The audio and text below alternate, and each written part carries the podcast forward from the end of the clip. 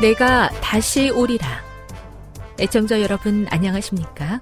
여기는 AWR 희망의 소리 한국어 방송입니다.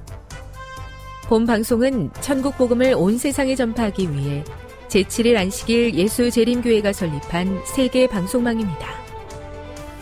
AWR 희망의 소리는 유럽, 라틴 아메리카, 아프리카, 러시아, 아시아의 방송망을 통해 전 세계에 복음을 전파하고 있습니다. AWR 아시아 희망의 소리 방송국은 한국어 방송을 매일 5시간씩 송출하고 있습니다. 희망의 소리 방송은 인터넷과 스마트폰을 통해서도 언제나 청취하실 수 있습니다. 들으실 수 있는 인터넷 주소는 awr.org입니다. 유튜브로는 awr 코리아로 검색하시면 됩니다. 이 시간 희망의 소리 한국어 방송과 함께 보람있고 유익한 시간 되시기 바랍니다. 내가 다시 오리라. 여기는 AWR 희망의 소리 한국어 방송입니다. 주파수 안내입니다. 괌에서 송출하는 우리 방송은 한국 표준시로 밤 9시에 9895kHz로 밤 11시에 9800kHz로 다음날 오전 6시에 9695kHz로 각각 1시간씩 방송하고 있습니다. 우즈베키스탄에서 송출하는 우리 방송은 한국 표준시로 밤 10시에 15,670kHz로 타지키스탄에서는 밤 9시에 15,505kHz로 송출하고 있습니다. 애청자 여러분의 많은 청취 바랍니다.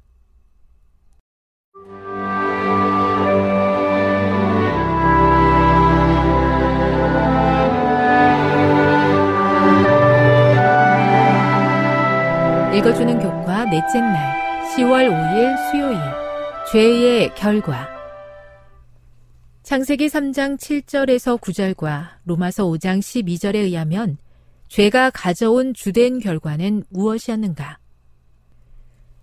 뱀의 간교한 말에 사로잡힌 하와는 자신의 선택이 인류 역사에 얼마나 지대한 영향을 미치게 될 것인지를 예상하지 못했다. 금지된 열매를 먹는 행동 자체는 그 행동이 실제로 나타내는 것만큼 중요하지 않았다. 하와는 그와 같은 불순종을 통해 하나님에 대한 충성심을 깨버렸으며 사탄에게 새로운 충성을 나타내 보였다. 창세기 3장은 아담과 하와의 타락과 그것이 초래한 비극적인 결과들을 묘사한다. 신학적인 관점에서 볼 때 아담과 하와는 하나님에 대한 공포심에 사로잡혀 자기 자신들을 하나님으로부터 숨겼다. 심리사회적 관점에서 그들은 부끄러움을 느꼈으며 서로를 비난하기 시작했다. 육체적인 관점에서 봤을 때 그들은 땀을 흘리며 고통을 느끼고 마침내 죽게 될 것이었다. 생태학적 관점에서 볼 땐 이 세상은 퇴화하였다. 에덴 동산은 더 이상 예전처럼 아름답고 행복한 곳이 아니었다. 시드는 꽃과 떨어지는 잎 가운데서 최초의 쇠퇴 현상을 목격하고 아담과 그의 반려자는 오늘날 사람들이 죽은 자를 인하여 슬퍼하는 것보다 더 깊이 슬퍼하였다. 연약하고 우아한 꽃들의 죽음은 참으로 슬픈 일이었다. 그러나 수려한 나무들이 잎들을 떨어뜨릴 때에 그 광경은 죽음이 모든 생물의 운명이라는 엄숙한 사실을 마음에 생생하게 심어주었다. 아담과 하와는 더 이상 살아있지 않는다는 의미로는 즉시 죽지 않았지만 그들은 바로 그날 사형 선고를 받았다. 하나님께서 아담에게 말씀하셨다. 내가 흙으로 돌아갈 때까지 얼굴에 땀을 흘려야 먹을 것을 먹으리니 내가 그것에서 취함을 입었음이라. 너는 흙이니 흙으로 돌아갈 것이니라 하시니라. 타락은 실로 모든 인류에게 비극적인 결과를 가져왔다. 사도 바울은 이렇게 설명한다. 그러므로 한 사람으로 말미암아 죄가 세상에 들어오고 죄로 말미암아 사망이 들어왔나니 이와 같이 모든 사람이 죄를 지었으므로 사망이 모든 사람에게 이르렀느니라. 로마서 5장 12절. 시대를 막론하고 모든 인류가 경험한 것과 마찬가지로 우리 또한 에덴에서 일어난 일의 결과로 인해 고통당한다. 그러나 우리에게는 예수님과 십자가를 통해 다시는 죄가 없는 세상에서 영원한 생명을 누리는 소망이 있다. 얼마나 감사한 일인가. 교훈입니다. 하나님께서 분명하게 말씀하셨음에도 불순종한 아담과 하와의 선택은 인간뿐만 아니라 모든 살아있는 생명체에게 죽음이라는 비극적인 결과를 가져왔다. 묵상. 하와의 비극적인 경험을 통해 우리 각자가 지은 죄와 그 결과에 대해 어떤 교훈을 배울 수 있을까요? 적용. 죄의 비참한 결과로부터 우리를 자유롭게 하시는 하나님께 그대의 삶을 맡기기 원한다면 가장 먼저 필요한 결심은 무엇일까요? 영감의 교훈입니다. 엄격한 순종을 요구하심. 에덴에서 인류에게 주어진 율법은 그 계명을 불순종할 경우에 따르게 될 형벌과 함께 기록되어 있다. 그 후에 유혹과 타락의 이야기가 따르고 잘못을 범한 우리의 조상들에게 형벌이 가해졌다. 이 신뢰는 죄의 삭시 사망이라는 것과 하나님의 보응의 공의로움이 결코 허사로 돌아가지 않는다는 것과 그분의 계명에 대한 엄격한 존경을 피조물에게서 요구하신다는 것을 우리에게 확신시켜 주기 위하여 주어졌다. 교회 증언 사권 11 너무나도 가슴 아프고 슬픈 죄가 가득한 이 세상에 영원한 생명의 소망을 주기 위해 오신 예수님으로 인해 진심으로 감사드립니다. 그 사랑을 기억하며 비록 넘어지더라도 다시 일어나서 예수님께로 달려가는 우리가 되게 해 주시옵소서.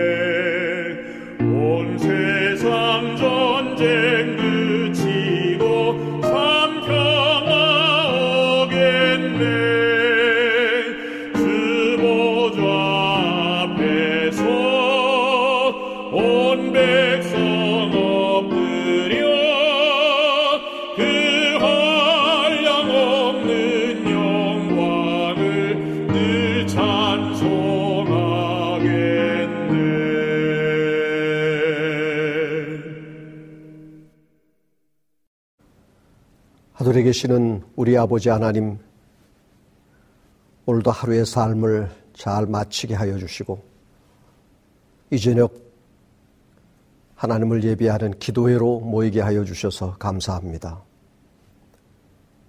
이 시간 우리 자신을 살피며 또 하나님의 크신 은혜를 구하오니 저희들을 긍휼히 여겨주시고 하나님의 위로와 평안으로 충만하게 채워 주시옵소서. 우리의 믿음의 눈을 하늘로 향하게 하여 주시고 하나님께서 주시는 참된 평안으로 채워 이 세상 힘들고 어려운 시기들을 잘 극복해 나갈 수 있도록 하여 주시옵소서. 이 시간 말씀 속에 생명이 있게 하시고 그 말씀이 우리를 다시 한번 소생시키도록 축복해 주시옵소서. 예수님의 이름으로 기도하옵나이다. 아멘. 하나님의 말씀 요한일서 4장 7절로 11절입니다. 사랑하는 자들아 우리가 서로 사랑하자.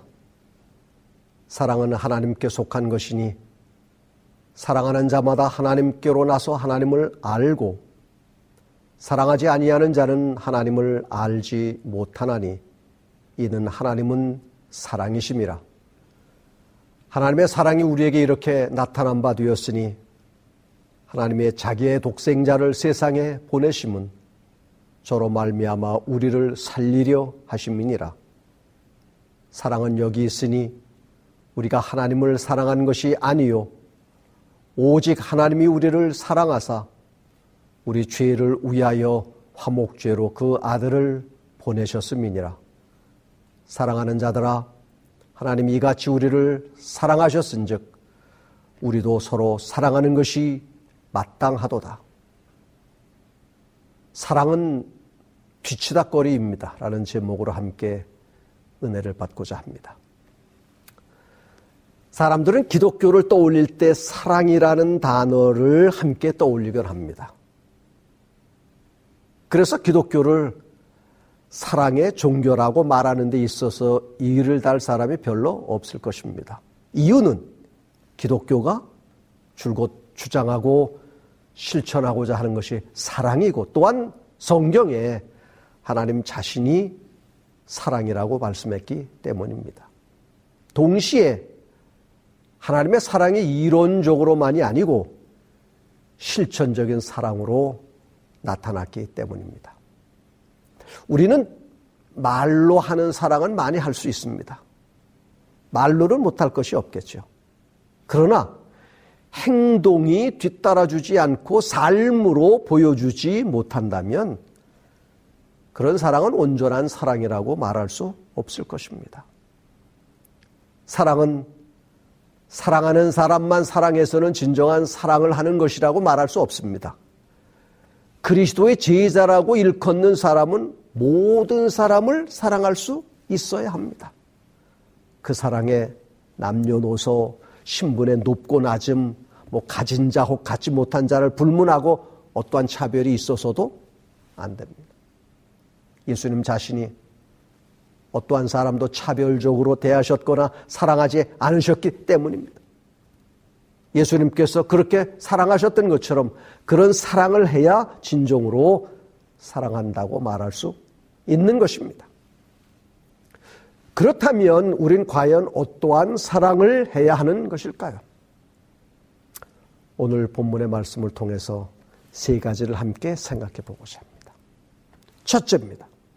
사랑은 하나님께 속했다는 사실을 알아야 합니다.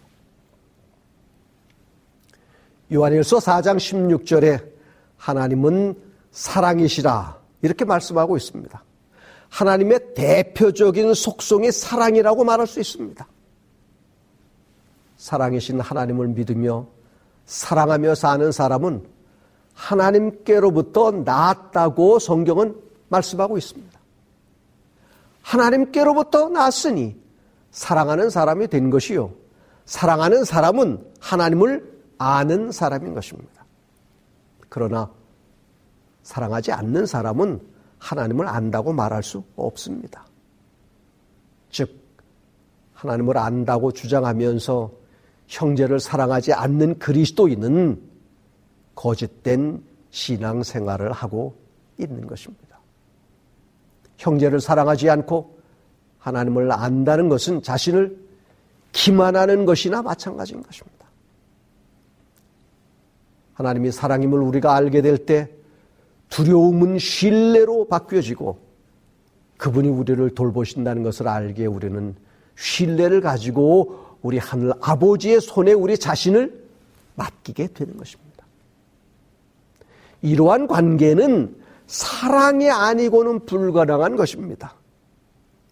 사랑이 신뢰하게 만들고 맡기게 만드는 것입니다. 그러므로 하나님이 사랑이시라는 사실을 알아야 합니다. 안다는 것은 지식으로 인하여 아는 것 이상을 의미합니다.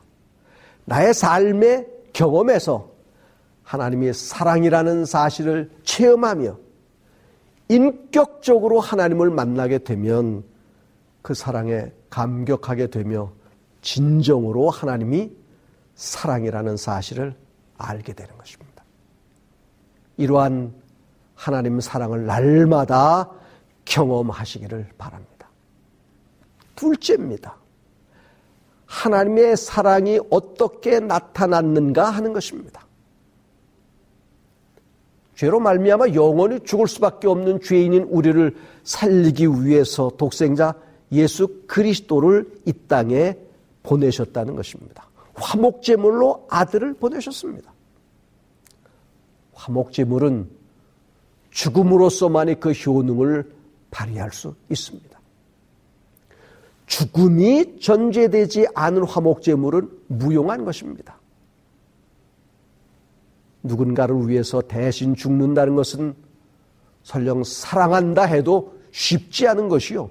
더군다나 사랑하지 않고는 절대로 불가능한 것입니다. 사랑하지 않는 사람을 위해서 대신 죽을 사람이 이 세상 사람 가운데 몇이나 있겠습니까? 죽는 일이 쉬운 일인가요? 수명에 다하여 죽는 것도 아쉬운 것입니다. 백세가 거의 다 되신 어르신들도 죽음을 이야기하면 대부분 싫어하십니다. 그런데 죽을 이유가 있어서가 아니고 누군가를 대신하여 내 목숨을 내놓는다는 것은 결코 쉬운 일이 아닌 것입니다. 그런데 그러한 죽음을 하나님의 아들이신 예수님께서 당하셨다는 것입니다. 더욱 놀라운 것은 예수 그리스도의 희생은 자발적이었다는 것입니다. 강요에 의해서가 아니라 마지 못해서가 아니라 예수님은 자원하여 기꺼이 인간이 되어 죄인들을 위해 죽기로 한 것입니다. 여기 시대 소망 22, 23페이지엔 이렇게 기록하고 있습니다.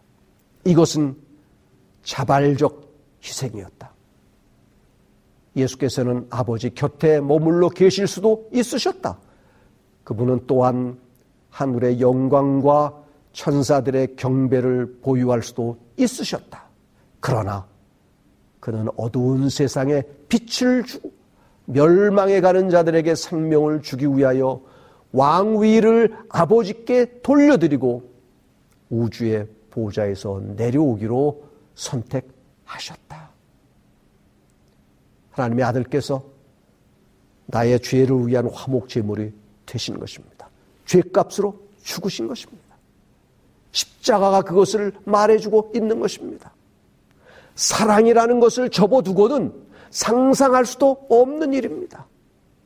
사랑이라는 것을 생각하지 않고는 전혀 불가능한 것입니다. 나와 여러분을 위한 하나님의 사랑 때문에 하나님의 아들인 예수님께서 죽으셨습니다.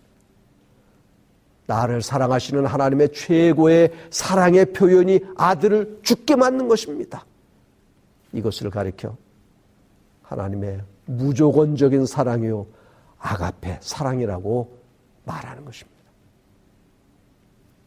하나님의 사랑이 나를 살렸습니다. 이 사실을 여러분은 믿으십니까? 하나님의 사랑 때문에 내가 영원한 생명을 얻게 되었다는 사실 또한 믿으십니까? 영구적인 가치와 영원한 생명을 가진 유일한 생명은 오직 예수 그리스도를 통해서만 얻어지는 것입니다. 우리는 이 생명을 얻었고 누리게 된 것입니다. 우리가 잘 아는 성경 로마서 5장 8절입니다.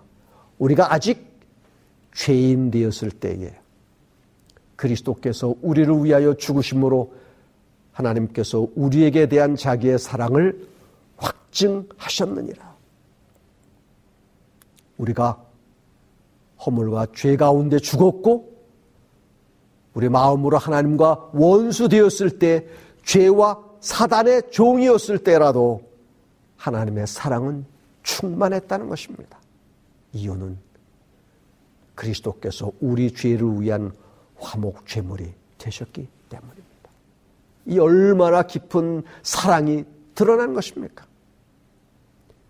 이러한 하나님의 사랑을 결코 잊지 마시기를 바랍니다.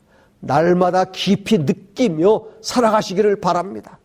그리고 진정으로 하나님께 감사하며 살아가시기를 바랍니다. 셋째입니다. 셋째는 서로 사랑하는 것입니다. 하나님이 우리를 그렇게 사랑하셨으니 우리도 서로 사랑하는 것이 마땅한 일이라고 성경은 말씀하고 있습니다.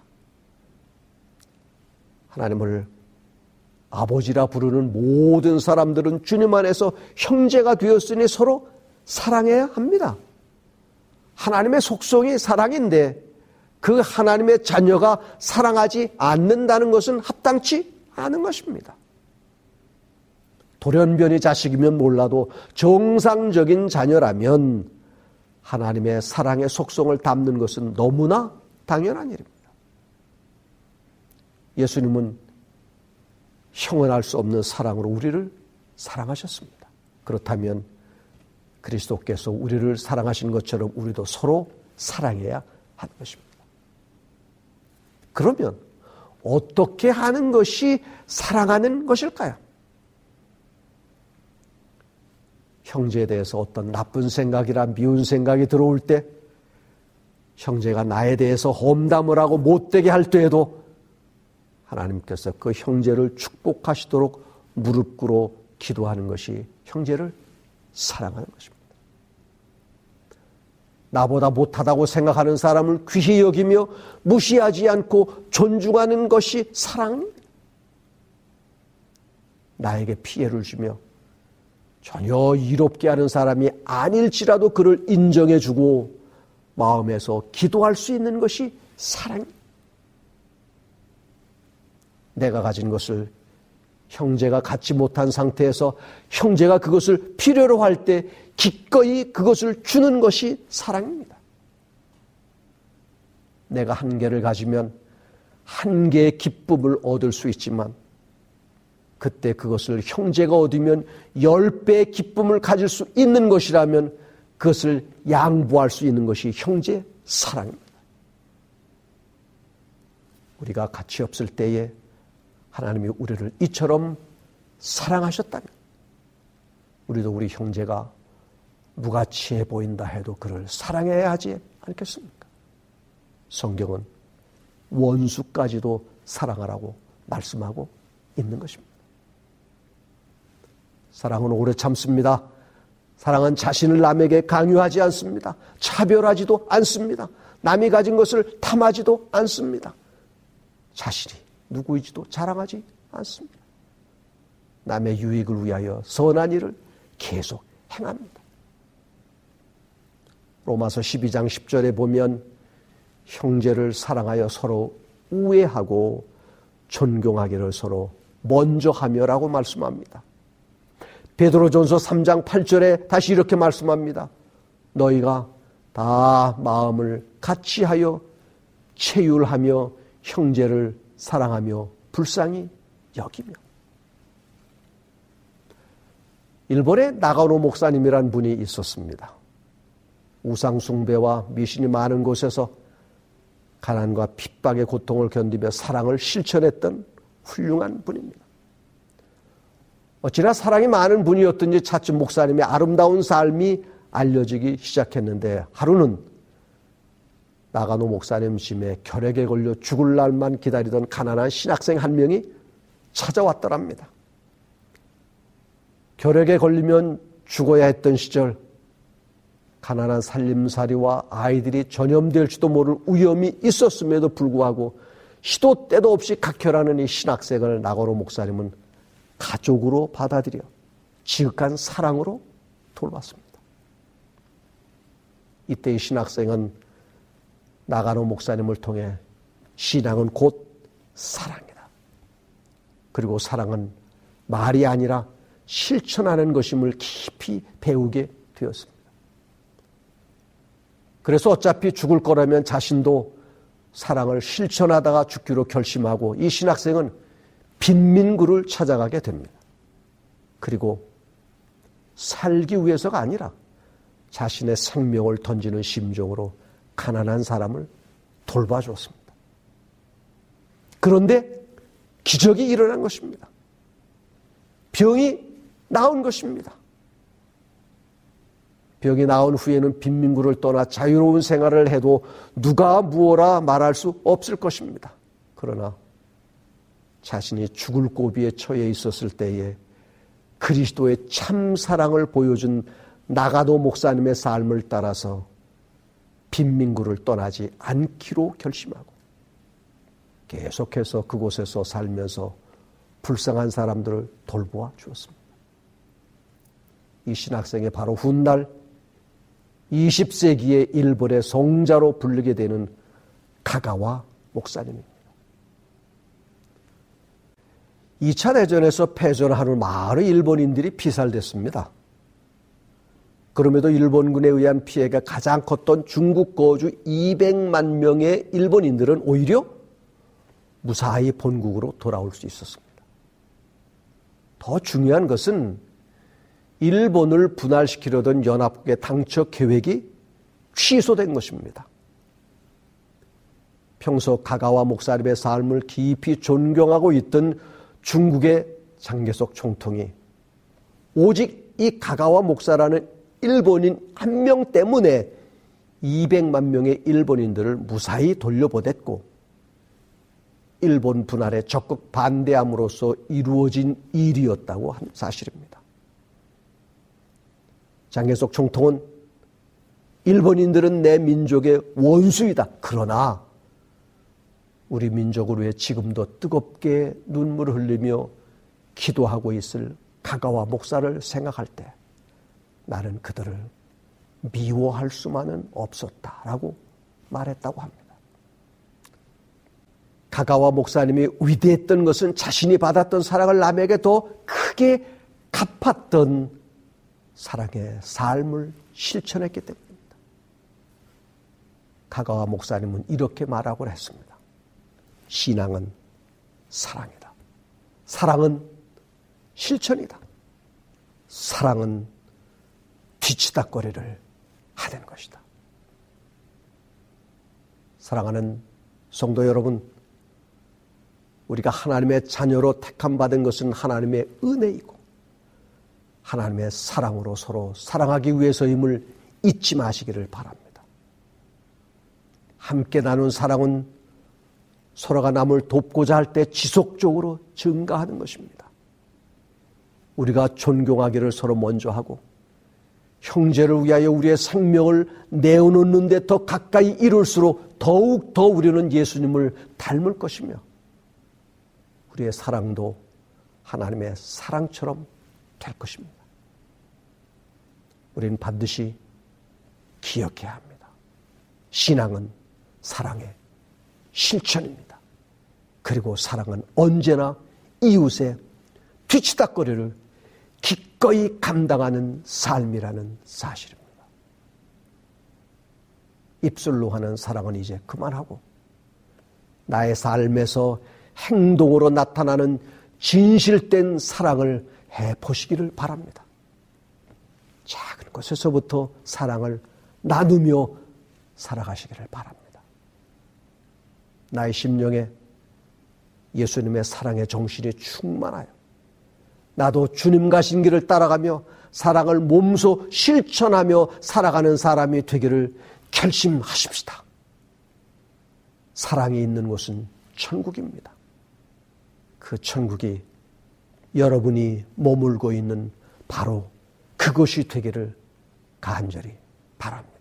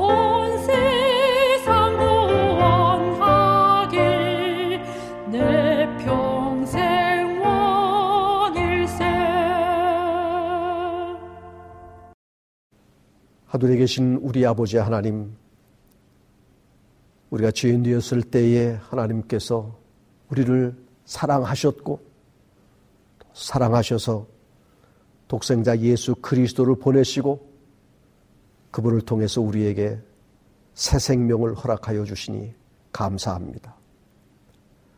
하나님께서 우리에게 그러한 사랑을 나타내셨은 즉, 우리도 주님의 발자취를 따르며 주님께서 이 땅에 계실 때 그러한 사람들을 사랑하시고 동정하셨던 것처럼 우리도 형제를 이웃을 사랑하는 사람들 되게 해 주시옵소서. 말로써가 아니고 우리의 삶에서 실천에서 행동으로 나타나는 아름다운 사랑을 우리 모두 펼칠 수 있도록 도와 주시옵소서. 예수님의 이름으로 기도하옵나이다. 아멘. 지금 여러분께서는 AWR 희망의 소리 한국어 방송을 듣고 계십니다.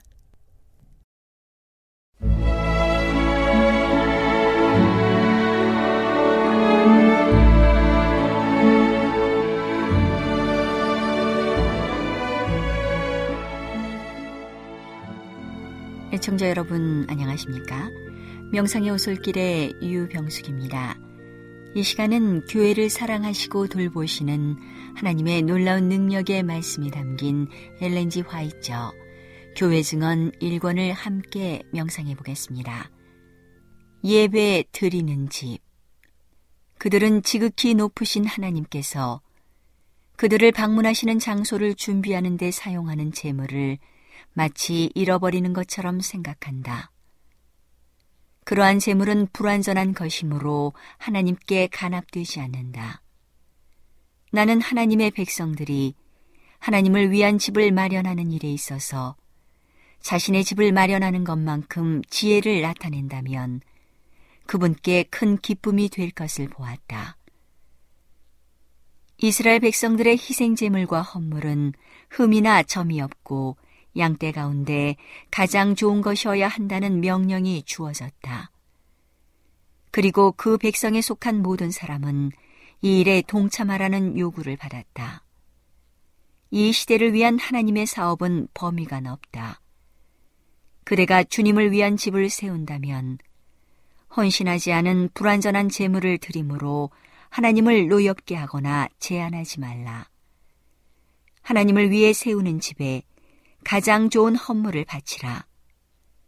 그 집이 그대가 소유한 것 중 가장 좋은 것이 되게 하고 그곳을 안락하고 편안하게 만들기 위하여 관심을 쏟으라. 어떤 사람들은 시간이 너무 짧기 때문에 이런 일이 중요하지 않다고 생각한다. 그렇다면 그대의 집과 모든 세속적 계획에도 동일한 정신을 나타내라. 나는 하나님께서 인간의 도움이 전혀 없어도 당신의 사업을 완성하실 수 있음을 보았다. 그러나 그것은 하나님의 계획이 아니다. 이 세상은 사람을 시험하는 장소가 되도록 계획되어 있다. 그는 이 세상에서 영원한 세상으로 가지고 갈 품성을 형성해야 한다. 선과 악이 사람 앞에 놓여 있으므로 미래의 상태는 그의 선택에 좌우된다. 그리스도께서는 사람의 생각과 애정의 방향을 바꾸어 놓기 위하여 오셨다. 사람의 마음은 세속적 재물에서 떠나 하늘의 보화에 머물러야 한다. 그 길을 통하여 하나님께서는 영광을 받으신다. 인간을 위한 큰 희생은 이미 이루어졌다. 그러므로 이제 예수님의 본을 따르고 동료 인간을 위한 희생을 하고 있는지의 여부를 시험받고 입증받을 것이다. 사탄과 그의 사자들은 하나님의 백성들을 대항하기 위하여 연합한다. 그러나 예수님은 그들을 당신 앞에서 정결하게 하기 위하여 애쓰고 계신다. 그분은 당신의 사업을 발전시키도록 그들에게 요구하신다. 하나님은 이 세상에서 어려움 없이 당신의 사업을 추진시키기에 충분할 만큼 당신의 백성들에게 맡겨주셨다. 그러므로 그분께서 맡겨주신 재물을 현명하게 사용하는 것이 그분께서 계획하신 바이다. 너희 소유를 팔아 구제하라는 것이 거룩한 하나님의 말씀의 한 부분이다. 하나님의 종들은 일어나서 크게 외치며 내 백성에게 그 허물을 야곱의 집에 그 죄를 고하여야 한다. 하나님의 사업은 더욱 크게 확장되어야 한다. 하나님의 백성들이 그분의 권면을 따를 때 마지막 불에 타버릴 소유는 많지 않을 것이다. 모든 사람들은 좀이나 동록이 해칠 수 없는 곳에 보물을 쌓아 두어야 할 것이다. 그리하면 마음은 세상에 붙들어 매는 줄에서 벗어나게 될 것이다. 비유에서 배울 교훈. 나는 달란트의 비유가 충분히 이해되지 못하고 있음을 보았다. 이 중요한 교훈은 마지막 때에 사는 그리스도인들의 유익을 위하여 제자들에게 주어졌다.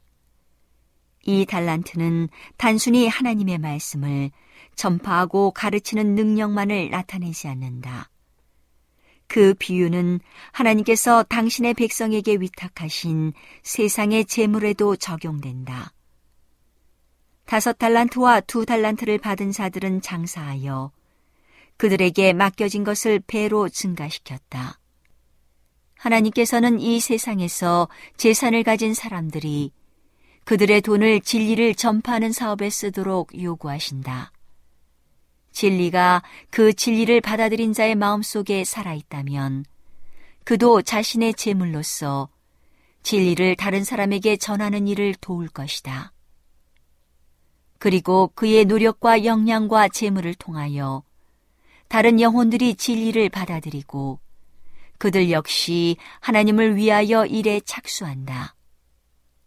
나는 하나님의 백성이라고 공언하는 자들 중 어떤 사람이 땅 속에 달란트를 감추어둔 사람과 같음을 보았다. 그들의 재물을 하나님의 사업에 유효하게 사용하지 않는다. 그들은 그 재물이 그들의 소유이므로 그들이 원하는 대로 사용할 권리가 있다고 주장한다. 주님의 돈을 가지고 슬기롭게 활동하지 않았으므로 영혼들은 구원을 받지 못한다. 천사들은 각 사람의 행위를 충실하게 기록한다. 그리하여 심판이 하나님의 집에 내릴 때 각 사람에게 해당되는 선고가 그의 이름 곁에 기록된다. 천사들은 성실하지 못한 종들을 아끼지 말고 사륙의 때에 죽이라는 임무를 받는다. 그들에게 맡겨진 것들은 모두 빼앗긴다. 그때 그들의 세상 재물은 사라져버리고 모든 것을 잃어버리게 된다. 그들이 성실했다면 얻을 수 있었던 면류관은 하나님을 위하여 재물을 끊임없이 사용한 자들에 의하여 구원받은 자들의 머리 위에 씌워진다. 구원의 통로가 되어온 각 사람은 영광 가운데 면류관의 별들을 더하고 영원한 상급을 증진시킨다. 오늘은 하나님의 놀라운 능력의 말씀이 담긴 엘렌지 화이처 교회 증언 1권을 함께 명상해 보았습니다. 명상의 오솔길이었습니다.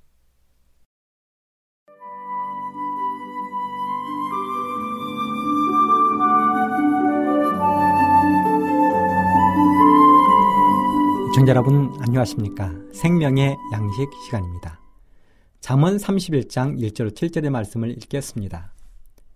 르무엘 왕의 말씀한 바 곧 그 어머니가 그를 훈계한 잠언이라. 내 아들아 내가 무엇을 말할꼬?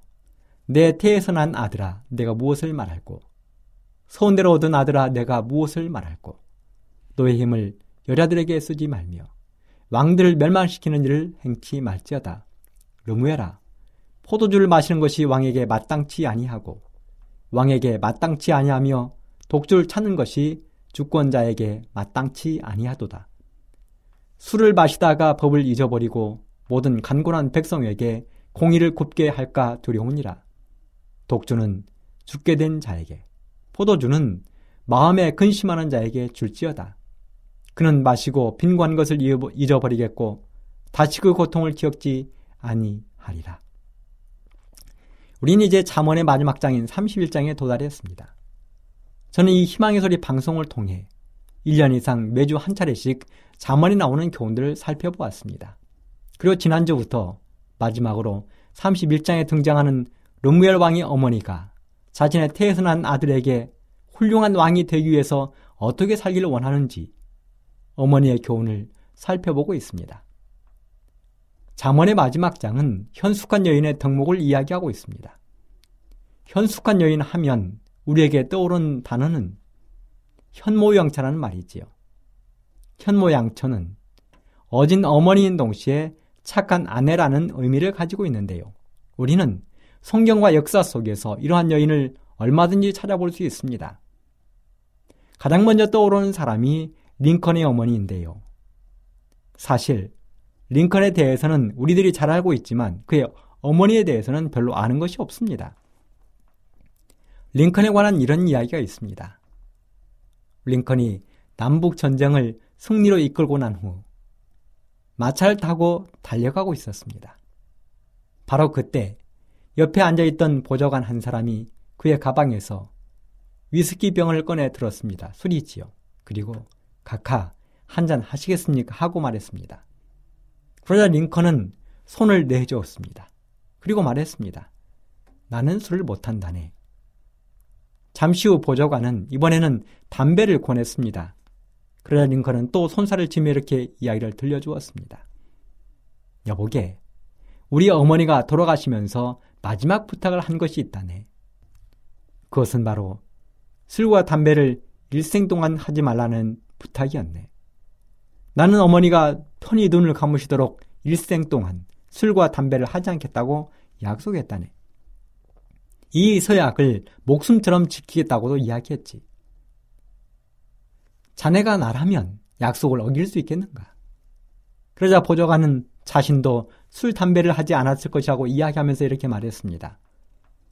저에게도 그런 어머니가 있었다면 저도 아마 대통령이 되었을 것입니다. 사실 민주주의의 등불이요. 노예 해방의 아버지인 링컨의 생애는 가시밭길의 연속이었습니다. 그는 스무 살이 넘을 때까지 손에서 도끼를 놓아본 적이 없었습니다. 매일 일을 했습니다.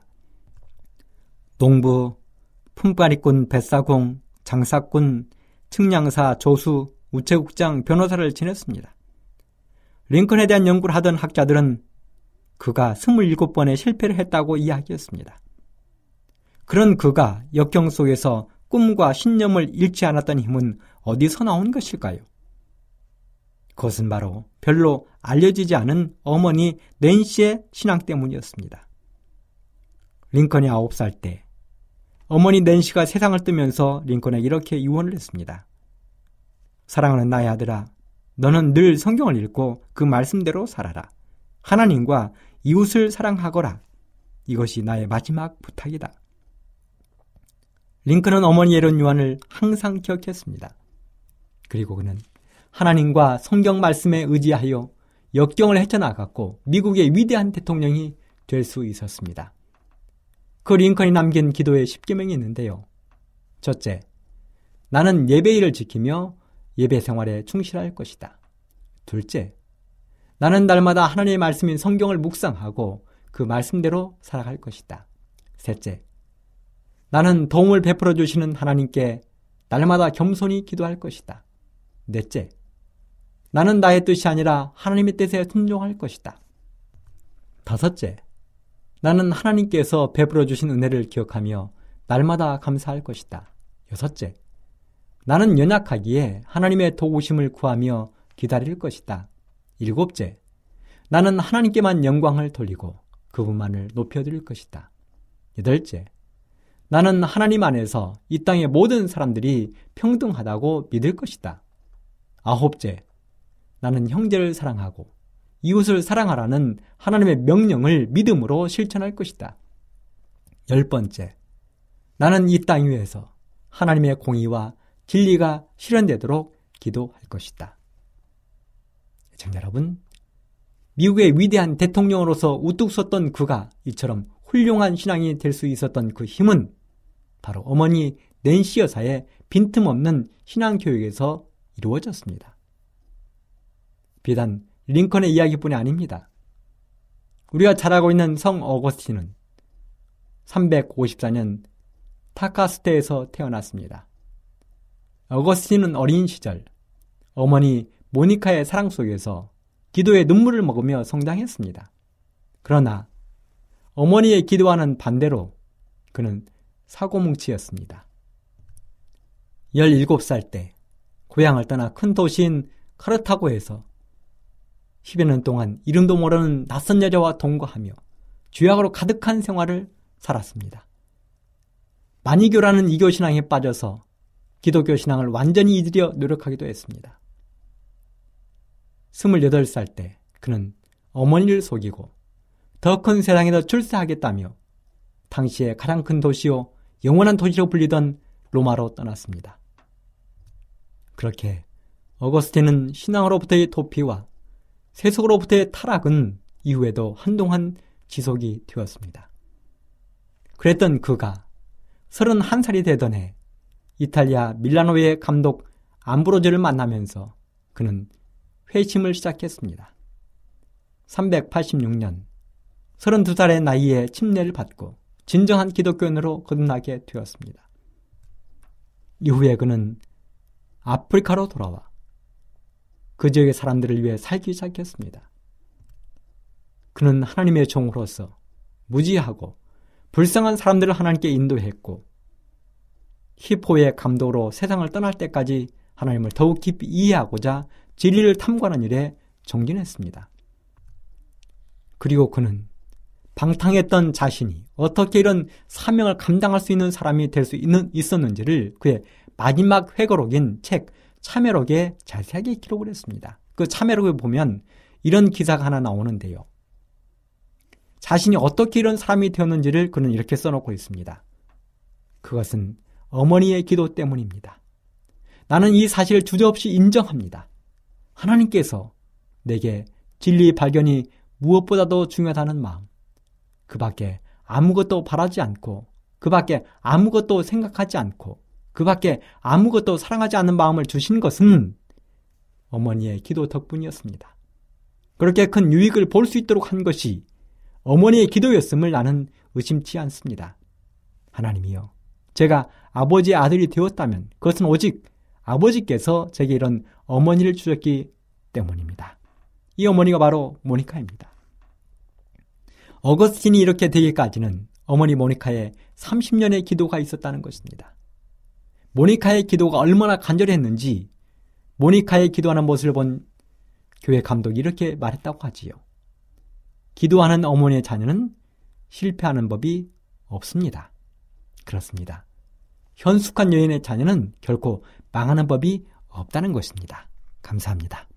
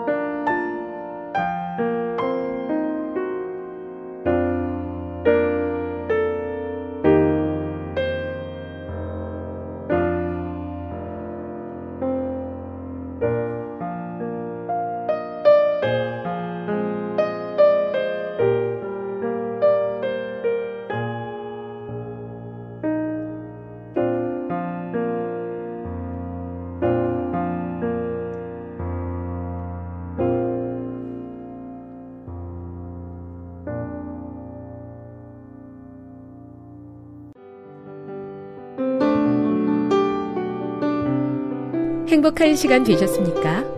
지금까지 여러분께서는 AWR 희망의 소리 한국어 방송을 청취하셨습니다. 방송을 청취하시고 문의를 원하시는 분은 우편번호 02461 대한민국 서울시 동대문구 이문로 1길 11 희망의 소리 방송부 앞으로 편지나 엽서를 보내주시거나 지역번호 02-3299-5296에서 8번으로 전화 주시기 바랍니다. 지금까지 함께 해주신 애청자 여러분들께 감사드립니다. 애청자 여러분, 다음 이 시간까지 하나님 안에서 늘 평안하십시오. 감사합니다. 내가 다시 오리라. 여기는 AWR 희망의 소리 한국어 방송입니다.